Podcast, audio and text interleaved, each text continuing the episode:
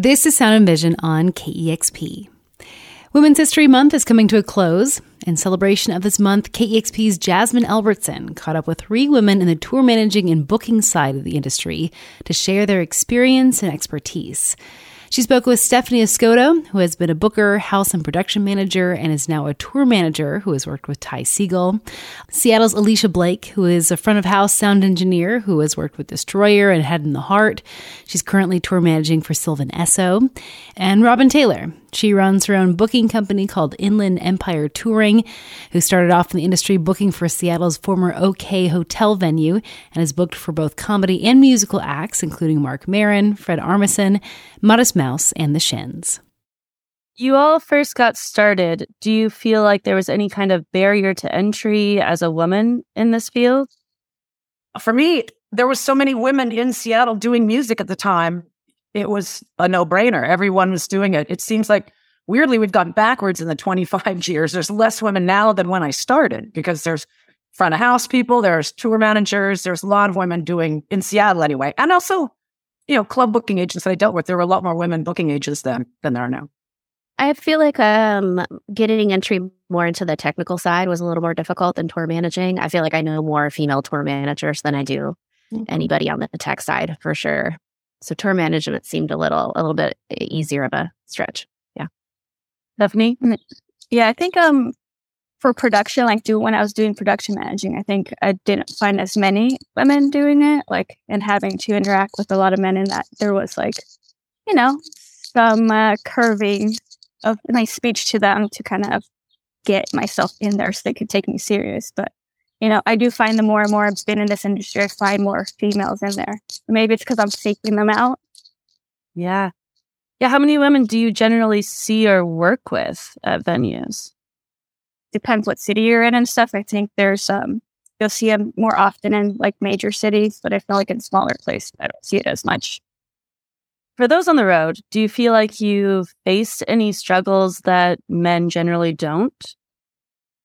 I definitely think so. Sometimes people just don't see me as the person that they're supposed to communicate with, or they'll just go around and talk to, as a tour manager, they'll talk to like the front of house man, like the guy or something, or same thing in production stuff. Like people would just go around and talk to someone else when I'm the one, lead, like, you know, leading all the things. So you just have to put your big girl pants on and just be like, hey, um, I'm the one that's doing this. So for me, I'm on the phone. I'm talking to people on the phone, so I'm not like at the venue so much. So, uh, women, if, if, in terms of booking, they seem to be relegated to the publicist now or the hospitality girl. You know, whereas mm-hmm. there should be more women in sound and front of house and tour managing for sure.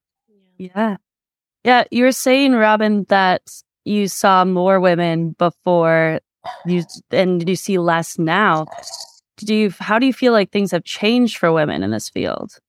And why do you think there are less of them now?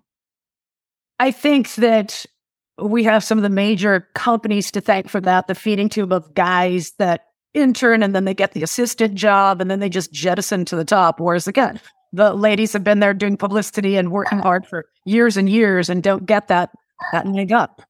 So yeah yeah. I feel like I, I see a lot of men kind of failing upward. Oh, for sure. Music positions. just because just because they happen to the right person or they're buddies with like whoever's in charge. And it just feels kind of a bit um like it feels like there's a, an inherent system happening where it's just like, oh yeah, like I, a sound guy, know a guy that wants to do this, and therefore I'm going to hire this guy. Um, yeah, like a boys' club type of thing. Yes, very much a, a boys' club in some. I don't want to say all, like hashtag not all men, but um, yeah, yeah, yeah, yeah, yeah. But you know, I mean, I think I think like I'm in a position right now with the band that I'm working for that I they have allowed me to to basically handpick the rest of our crew, and so that is an opportunity for me to to actually like you know equal out the the members of our crew. So it looks a little more a little more diversified. Yeah.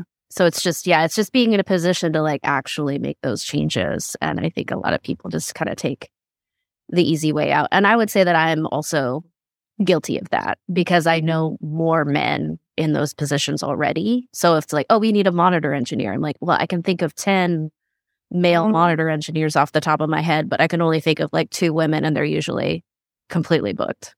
Yeah. Mhm. Yeah. What do you think are the benefits of a band working with a female tour manager or booking agent versus a male? Because women are smarter. I know. I feel like that's like a loaded question that could go down. Just kidding. I'm sorry. I think you know tour tour management. A lot of it is like a lot of invisible labor, right? So it's like being into able to anticipate people's needs and uh, being able to multitask and flip on a dime. And I think that's more quality that that a lot of women have versus men. Just the the anticipatory trait is like it's key, and I don't think a lot of people understand that until they see it happen. Yeah.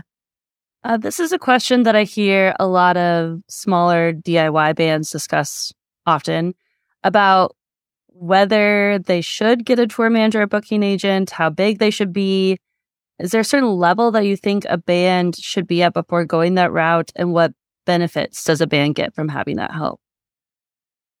I always tell bands they've got to be able to sell out their own hometown before they should legitimately be looking for a booking agent for US bookings. I feel like just um, coming from a place where I've been hired on as a TM, like a first time TM for a band.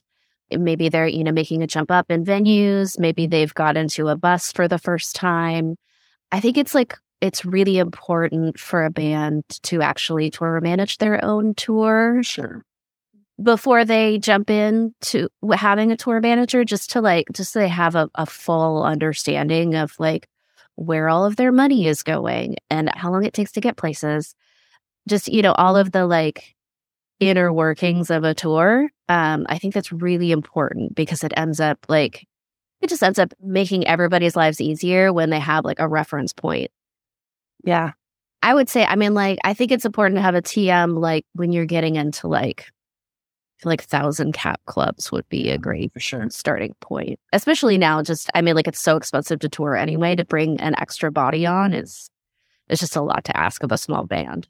The working knowledge of knowing what you're doing, having done it first themselves, they can actually choose someone that actually knows what they're doing and have that wherewithal go, oh, yeah, I remember that. That's why I've hired so and so. Yeah. Yeah. That makes perfect sense. I'm sure you guys have a billion stories that of moments uh, that were messed up and not okay. Uh, but I feel like instead of talking about those, let's keep it bright. And I'd love to hear about one of your favorite artists you worked with and why it was such a joy to work with them. Okay, I will say Modest Mouse for several reasons. I worked with them for 22 years, but I remember little Jeremiah Green when he was 17 outside the crocodile, not being able to get in because he was too young. Mm-hmm. And then five years into booking them, he turned around and was like, wait a minute, you booked the OK Hotel? And I'm like, yeah. And he's like, did you book that super chill Gits show, a Sunday matinee? I'm like, yeah. Because that's where we all met. And that's when I knew it was like, oh, that's crazy. You know, so awesome. that's that. So it felt like it's kind of meant to be. So that's my favorite rock story. Um, I guess I would say for me, um, kind of similar full circle moment. It was uh, work going on the road with Ty Segall and his crew. They're all just like the nicest people. I had done a show with them in college when I was like 20, and he was just so nice to me from the get go. And I think meeting people really young that were nice in the industry and like propels me to keep going because sometimes you just kind of don't, you, you don't get that all the time, you know, especially coming up young and then going on the road just it was like a full circle being like around people of peers that are like like-minded and super nice is just like it reminds me that this I- i'm on the right steps you know because a lot of times you're like should i be here you know and so it's nice when you meet those people who are like okay cool yes Yeah. Yeah, I feel like it, I feel like it could like very quickly turn into you know these moments on tour where you're like in a green room the size of you know a bathtub and questioning you know every choice I've made has brought me to this moment. yeah, I, I can see that for sure. Yeah.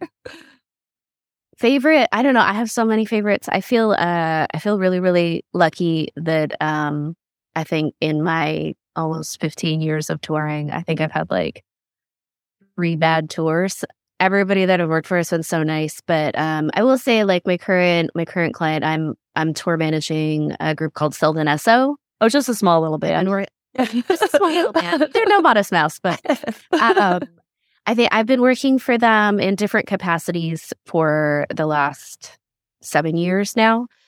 And I just, I'm, i I'm feeling constantly rewarded watching them collaborate. They surround themselves with so many amazing musicians and they come up with these incredible ideas. So the things that like the things that we do that are kind of one offs are like a TV spot or whatever, and they're like involving other people in their live setup, that's like, I've just seen a lot of magic happen over the years with that. And that is like, it's really inspiring. That like makes me feel good. Yeah. That's beautiful. I love that. Yeah. Uh, what's a piece of advice that you'd give a girl that wants to get into this industry? Do the work. You can't start out at the top. You can't start out being, you know, you got to do the work. Yeah, just yeah, work hard. I don't know. I I tell anybody that has asked me like, how do I get into this? I want to start touring.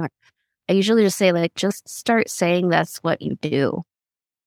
Because the more people that know that you do that, the you know more often you're thought of when people are looking for a TM or a front of house or whatever. Like as soon as I like considered that idea, that was like, yeah, I'm touring now. And that's what I'm doing. And so I feel like it's because it's such a word of mouth industry. It's not about resumes. It's not about where you went to school. It's mm-hmm. really about all about who you know. Yeah. It's a manifestation as well. Oh, for sure. Stephanie? Just like ride the roller coaster. Like if you want to do this like this, it's a lot of ups and downs and you'll learn a lot about yourself through it. But if you want to do it, keep just keep riding it. And like there's some great highs and there's some lows, but it's a fun ride. Hell yeah. Well, that's all I've got for you guys. But thank you so much. This was a great conversation. And I think it'll be really helpful for anyone looking to get into this or bands that need help. I feel like education on this side of the industry is important for DIY bands. So thank you so much for your expertise. Thanks for having me. Thank you. Yeah. Good luck on tour, Stephanie. Thank you. Have a good one, everyone. Bye. Bye. Bye.